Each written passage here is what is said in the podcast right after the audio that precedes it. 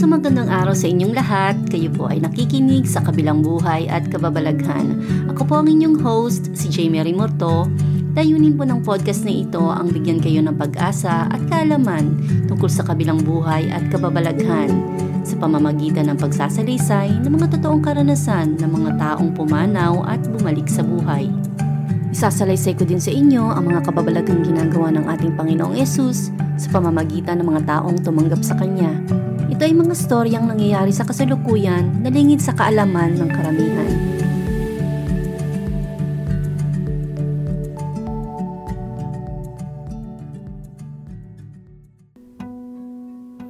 Magandang araw mga kapatid, binabati ko po kayo sa ating podcast na sa kabilang buhay at kababalaghan.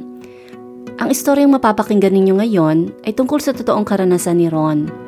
Galing sa abusado at napakahirap na pamilya si Ron na nagtulak sa kanya na lumaya sa edad na 12 years old at mula noon ay lumaki siyang lasinggero, adik, kriminal at bayolenteng tao na naging dahilan ng kanyang kamatayan at pagpunta sa impyerno kung saan ay nakita niya ang kanyang mga dating kaibigan. Pakinggan ang detalye ng karanasan ni Ron. Ipinanganak ako sa isang napakahirap na pamilya sa kapundukan ng East Tennessee Noong 12 years old ako, dalawang milya ang nilalakad ko bago makasakay sa school bus. Isang araw, lumapit ako sa bintana at bakura ng isang babae. Tinawag niya ako at sinabi sa akin na, Anak, may ibibigay ako sa iyong regalo. Isang sanggol na tupa ang regalo niya sa akin na naging matalik kong kaibigan. Katulad lang din ito ng isang alagang aso, pusa o kambing. Panganay ako sa aming tatlong magkakapatid Galing ako sa mapang-abusong pamilya. Lasinggero ang tatay ko at lagi niya kaming binubugbog. Kaming magkakapatid at ang aking ina. Napakahalaga sa akin ang tupang ito dahil sa kanya ko lang naramdaman ng seguridad. Wala akong mga laruan, ni mga batang pwede kong makalaro sa kabundukan. Kaya naman napakalapit ko sa tupang ito. Kahit namola ako ng ilang buwan, naghihintay ito sa pagbabalik ko mula sa eskwela. Katulad lang din ng mga alagang aso o pusa. Isang hapon sa pagbalik ko galing sa eskwela, hindi ko makita ang alaga kong tupa. Narinig ko ang ama ko na nagmumura gaya ng dati. May naayos siyang kotse noon. Ayokong masaktan o mamura nung araw na yon, kaya iniwasan kong mapalapit sa kotseng inaayos niya. Nang makarating ako sa kabilang gilid ng kotse, tumingin ako sa sahig at nakita ko ang alaga kong tupa na duguan. Lumapit ang tupa ko sa ama ko para makipaglaro habang inaayos nito ang kotse. At sa galit ng ama ko sa tupa ko, kumuha siya ng paraksak para saksakin ito. Naligo ang tupa ko sa sarili nitong dugo at patay na siya nang makita ko. Naramdaman ko ang pagkapuot sa ama ko. Gusto ko siyang patayin sa ginawa niya. Gusto kong pumatay ng kahit sinong taong may otoridad noon. Pero sa pagkakataong iyon, Naglayas ako. Nagsisigaw ako sa bundok ng paulit-ulit. Pinatay niya tupa ko! Pinatay niya tupa ko! Madalas akong maglayas noon pero ibinabalik lang ako ng mga polis sa bahay namin dahil minor ako. Pero sa pagkakataong yon, hindi na ako bumalik sa bahay namin hanggang sa mag-asawa ko. Ginawa ko ang lahat ng magagawa ko para buhayin ang sarili ko sa edad na 12 years old. Wala akong pera sa edad na to at nakikituloy ako sa lahat ng taong magpapatuloy sa akin. Maraming beses akong natutulog sa ilalim ng mga puno, sa ng mga karton. Nag-asawa ako sa edad na labing pitong taon at labing limang taon naman ang aking asawa. Iyan ang naging buhay ko. Mula sa edad na labing dalawa, ay kriminal na ako. Lagi akong nahihinto sa pag-aaral at lagi ako sa kulungan para sa mga kabataan Noong 15 ako, nakulong ako sa normal na kulungan dahil sa salang pagpatay. Isang taon at tatlong buwan akong nakulong. Ang hirap nitong ikwento at balikan dahil sa galit at emosyon na nasa puso ko ng mga panahong iyon. Ikinahihiya ko ang pagdodroga ko at ang pagiging kriminal ko. At dahil sa pagiging adik ko sa droga at sa alkohol, kapag wala na akong pera para tustusan ng bisyo ko, nanguhold up ako ng bubugbog o nagnanakaw. Wala akong pakialam sa iba basta makuha ko lang ang gusto ko. Wala din akong takot mamatay. Wala akong pakialam sa layunin ng buhay ko. Pero nung 25 years old ako, namatay ako sa pagkawala ng dugo. Ama na ako noon at may tatlong anak. Madalas din akong iwanan ng asawa ko dahil sa pagiging kriminal ko at bayolente. Naging katulad ako ng ama ko. Binubugbog ko din ang asawa ko at ang mga anak ko at takot sila sa akin. Sa mga puntong iyon, sinusuntok ko ang dingding sa labis na galit at kabiguan. Lagi ako naghahanap ng away ng mga panahong iyon at lagi din akong nakukulong dahil sa pakikipag-away at pag-atake sa mga pulis. Galit ako sa mga pulis at lagi ko silang inaatake. Lagi akong naghahanap ng mapaglalabasan ng galit at puot na nasa puso ko. Noong 25 years old ako, kasama ang anak kong lalaki na 5 years old noong mga panahong yon, pumasok kami sa 7-Eleven at may isang lalaki na tumulak ng pinto. Tinulak ko din ang pinto dahil sapat na yon para mag-init ang ulo ko. Sinuntok ko siya sa ulo at natumba siya sa botehan. Nagsigawan at nagtakbuhan ng mga tao sa loob ng tindahan. Kumuha siya ng basag na bote at pinagsasaksak ako. Sa mukha niya ako unang sinaksak kaya inangat ko ang braso ko para hadlangan siya pero sinaksak niya ako sa braso na tumama sa muscle ng biceps ko at tumagos sa artery ko, ligaments at tendons hanggang sa mga buto. Sumirit ang dugo ko sa bawat tibok ng puso ko. Pero dahil sa sobrang galit na nararamdaman ko, patuloy ko siyang sinuntok ng isa kong braso at patuloy naman niya akong pinagsasaksak dahil sa gusto niya akong patayin. Hindi ko alam noon na kalalabas lang pala sa kulungan ng taong ito dahil sa pagsaksak sa ibang tao. Natapos ang gulo mga ilang sandali pero sumigaw ang may-ari ng tindahan na kung hindi ako pupunta sa ospital ay mamamatay ako doon. Nakuha niya ang atensyon ko Nakita ko ang napakaraming dugo sa lapag na sumisirit mula sa katawan ko. Hysterika lang anak kong lalaki na walang ginawa kung di tumalon taas baba habang sumisigaw. Nagpanik ang mga tao sa paligid. Napakahirap para sa akin na maalala to dahil sa naranasan ng anak ko. Inihatid ako ng may-ari ng tindahan sa ospital. Isinakay niya ako sa passenger side ng sasakyan ko at siya ang nagmaneho habang ang anak ko ay nasa likod ng kotse. Dalawang milya ang layo ng pinakamalapit na ospital. Hindi ko tinangkang takpan ang sugat ko para patigilan pagdudugo. Nilagay ko lang to sa isa kong kamay para takpan. Agaw buhay na ako nang makarating kami sa emergency room ng ospital. Hindi ko na maidilat ang mga mata ko noon. Punong-puno na ng dugo ang sahig ng kotse at umikot na ang paligid ko. Naririnig ko ang mga boses ng tao sa emergency room pero hindi ko sila makita. Sinasabi nila na hindi na nila ako pwedeng matulungan dahil sa sobrang dami ng dugo na nawala sa akin. Sinabi nila na maaring putulin na nila ang braso ko. Kailangan daw nila akong ipadala sa ibang ospital. May tumawag sa asawa ko na malapit lang sa ospital ng mga oras na yon kaya inabutan niya ako sa emergency room para kunin ang anak namin. Wala akong nakikita sa mga nangyayari pero naririnig ko sila. Inihanda nila ang katawan ko para maipadala sa ibang ospital. Binigyan nila ako ng IV at sinalina ng bagong dugo.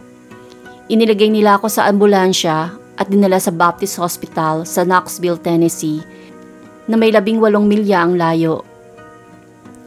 Kasama ko ang asawa ko sa ambulansya at isang lalaking paramedic.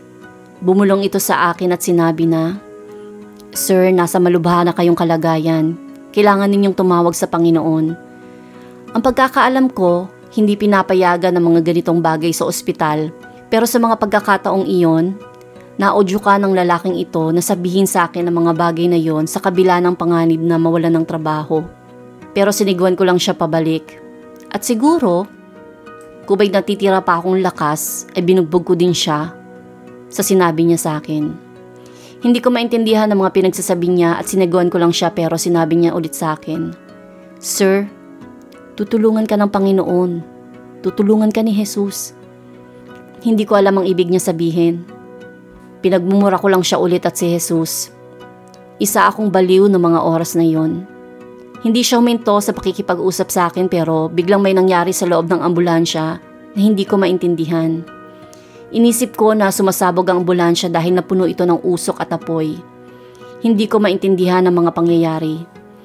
Excited ako sa mga nangyayari sa mga sandaling iyon dahil nang magsimulang umusok at magkaroon ng apoy sa ambulansya, lumutang ang kaluluwa ko palabas sa ambulansya at pumunta sa usok sa napakabilis na paraan. Naging madilim ang paligid at nakarinig ako ng mga boses. Maraming boses. Hindi ko pa sila noon nakikita pero naririnig ko silang nagsisigawan at umuungol sa sakit. Palakas ito ng palakas hanggang sa makalabas ako sa usok. Tumingin ako pababa sa lugar na parang bunganga ng buhay na bulkan. Nangilabot ako sa pagkakaroon ng close-up vision dahil nakita ko ang mukha ng mga taong nakilala ko sa buhay ko. Mga taong nakasama ko sa panguhold up, sa pambubugbog. Ang bawat isa sa kanila ay namatay sa aksidente, nabaril o na-overdose sa drugs. Sumisigaw sila, sinusunog sila sa naglalagablab na naglawang apoy pero hindi sila namamatay. Napakarami nila ang pinakamasakit sa mga ito ay ang kapaligiran ng punong-puno ng depresyon, opresyon, kalungkutan at kawalan ng pag-asa. Hindi ako kahit kailanman nagbasa ng Bible noon at isa o dalawang beses lang ako nakapasok sa simbahan sa buong buhay ko. Wala akong takot sa kahit ano noong nabubuhay pa ako. Binubugbog ako, inaabuso. Pero nang makita ko to, naisip ko na may iba pang bagay na hindi ko pa nararanasan. Sinisigawan ako ng mga taong nakakakilala sa akin, sabi nila. Ronnie, huwag kang pumunta dito. Walang daan palabas. Hindi ka na makakaalis pa. Huwag kang pumunta dito. Wala kang pag-asa, umalis ka na. Huwag kang pumunta dito. Pinakinggan ko sila at tinignan ang mga mukha nila. Nakita ko si Richard. Namatay siya sa robbery Sumabog ang puso niya sa harapan ko sa sidewalk sa Atlanta, Georgia. Nakita ko din ang isa ko pang kaibigan na si Freddy. Nalunod siya sa ilog, sakay ng kotse niya at hindi siya nakalabas sa loob ng sasakyan nang lumubog ito. Lasing siya nang mangyari to. Naiiyak pa rin ako hanggang ngayon kapag ikinikwento ko to. Nakita ko silang sumisigaw para sabihin sa akin na huwag akong pumunta doon. Para sabihin sa akin na walang pag-asa doon at kailangan kong bumalik hindi ko alam kung gaano ko katagal doon, pero naamoy ko ang pinakasuklam-suklam na amoy. Amoy sulfur na gaya ng amoy na nagmumula sa electric welder. At mga amoy na hindi ko kayang isalarawan. Naramdaman ko ang init at narinig ko ang mga sigaw. Nakita ko ang labis na paghihirap ng mga tao dito. Nakaranas na akong yumakap ng mga tao sa kanilang pagkamatay Naranasan kong tingnan ang mga bangkay ng tao habang sinusunog sila sa kalsada, habang nasa kulungan. Kinumutan ko sila at sinindihan ang katawan nila ng apoy sa pamamagitan ng lighter ko. Pero kakaiba ang mga nakita ko. Isang bagay ito na hindi ko pa nakikita sa natural. Sa pamamaraan na hindi ko maintindihan. Sabi nila, Bumalik ka! Huwag kang pumunta dito. Hindi ka na makakaalis pa kapag pumunta ka dito. Biglang bigla ay nagising ako sa ospital. Hindi ko alam kung gaano ako katagal dun sa impyerno. Pero nagising ako sa Baptist Hospital sa Knoxville, Tennessee. Nakita ko ang asawa ko sa pagkagising ko at sinabi niya na, Ligtas ka na. Gusto nilang putulin ang baraso mo pero nagdesisyon sila na huwag na lang putulin to. Habang nakatingin ako sa asawa ko at nakikinig sa kanya, iba ang nasa isip ko. Nasa isip ko ang mga nakita ko. Hindi ko nakalimutan mga nakita ko sa mahabang panahon. Mula noon, hindi ko na kayang manatili sa silid na walang ilaw. Nagkaroon ako ng takot na hindi ko pa nararanasan sa buong buhay ko. Noong November 2, 1972, labing limang minuto bago mag alas 12, tinanggap ng asawa ko ang kaligtasan niya sa pagtanggap kay Jesus. Sumama ako sa kanya sa church nung inimbitahan niya ako wala akong alam noon tungkol sa Biblia. Pero tumayo ang ministro para magsalita. Wala akong alam na kahit isang Bible verse noon. Pero nung mga sandaling yon, pinili niyang basahin ang John 1.29 na nagsasabi na, Kinabukasan, nakita ni Juan si Jesus na papalapit sa kanya. Sinabi niya sa mga tao, Narito na ang tupa ng Diyos na ihahandog upang mag-alis ng kasalanan ng mga tao sa mundo. Nang sabihin niya to, nakuha niya ang atensyon ko. Naalala ko ang tupa ko. Sinabi niya, Ang tupa ng Diyos ay si Heso Kristo. Siya ang sakripisyo na magtutubos at magsasalba sa lahat ng sakit, kasalanan, at kasamaan ng mga tao. Droga, alkohol, pagmumura, at krimen ang kalakaran ng buhay ko noon. Pero sa isang iglap ay nawala lahat iyon. Nawala ring withdrawal. Na iba ang pagkatao ko. Ang pagiging bayulente at galit na nasa puso ko ay napalitan ng pagmamahal.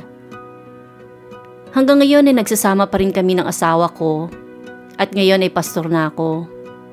Apat na simbahan na ang itinayo ko at noong 40 years old ako, nakamit ko ang master's degree ko.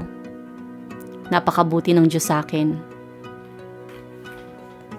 Yan po ang istorya ng buhay ni Ron. Gusto ko pong idagdag na gaano man kasama ang nagawa ninyo sa buhay, Gaano man kalaki ang inyong kasalanan, habang may buhay, may pag-asa kayong magbago at bumalik sa Panginoong Hesus. Mas malaki ang pagmamahal niya sa inyo kaysa sa kasalanan ninyo. Gaya ng nasasabi sa Aklat ng Roma, Kabanata 8, versikulo 38 at 39 na sapagkat natitiyak kong walang makapaghihiwalay sa atin sa kanyang pag-ibig. Kahit ang kamatayan o ang buhay, ang mga anghel o ang mga pamunuan at mga kapangyarihan, ang kasulukuyan o ang hinaharap, ang kataasan o kalaliman, o alinmang nilalang ay hindi makapagpapahiwalay sa atin sa pag-ibig ng Diyos na ipinagkaloob sa atin sa pamamagitan ni Kristo Jesus na ating Panginoon. Yan po ang binitawang salita ni Apostle Paul sa ating mga mahal ng Diyos. Kung gusto po ninyong magbago, magsisi sa inyong mga kasalanan at tanggapin si Jesus, tumawag lang po kayo sa Kanya. Hindi po kayo niya bibiguin. At dyan po natatapos ang patutuo sa kadakilaan ng ating Panginoong Jesus. Kung nagustuhan niyo po ang ating episode ngayong biyernes, type Glory be to God. At kung tinanggap niyo na po si Jesus bilang inyong Panginoon na tagapagligtas, type Amen. Type both kung pareho. Kung nais niyo pong maligtas ang inyong kaluluwa sa kabilang buhay at makapiling ang Diyos sa langit, bigkasin niyo po ang panalangin na to na nagmumula sa inyong puso at may pagsisisi. Ama, sa pangalan ni Jesus, ako po ay makasalanan na humihingi sa inyo ng kapatawaran. Naniniwala po ako na si Jesus ay isinugo ninyo para pagbayaran ang aking mga kasalanan sa pamamagitan ng kanyang banal na dugo. Inaanyayahan ko po na bautismuhan niyo ko ng banal na spirito at kanyang maging templo para sa kabanalan at kaluwalhatian ng Diyos at para sa aking kaligtasan. Amen. Sa susunod na episode po ay mapapakinggan ninyo ang totoong karanasan ng isang physical therapist mula sa Alaska na tatawagin nating Ana. Namatay siya matapos ang operasyon at napunta ang kanyang kaluluwa sa langit. Dito ay maraming magagandang bagay siyang nakita kasama na dito ang kanyang pamilya na sumalubong sa kanya. Pakinggan ang pagtatagpo ni Ana at ng kanyang pamilya sa susunod na episode ng Sa Kabilang Buhay at Kababalaghan.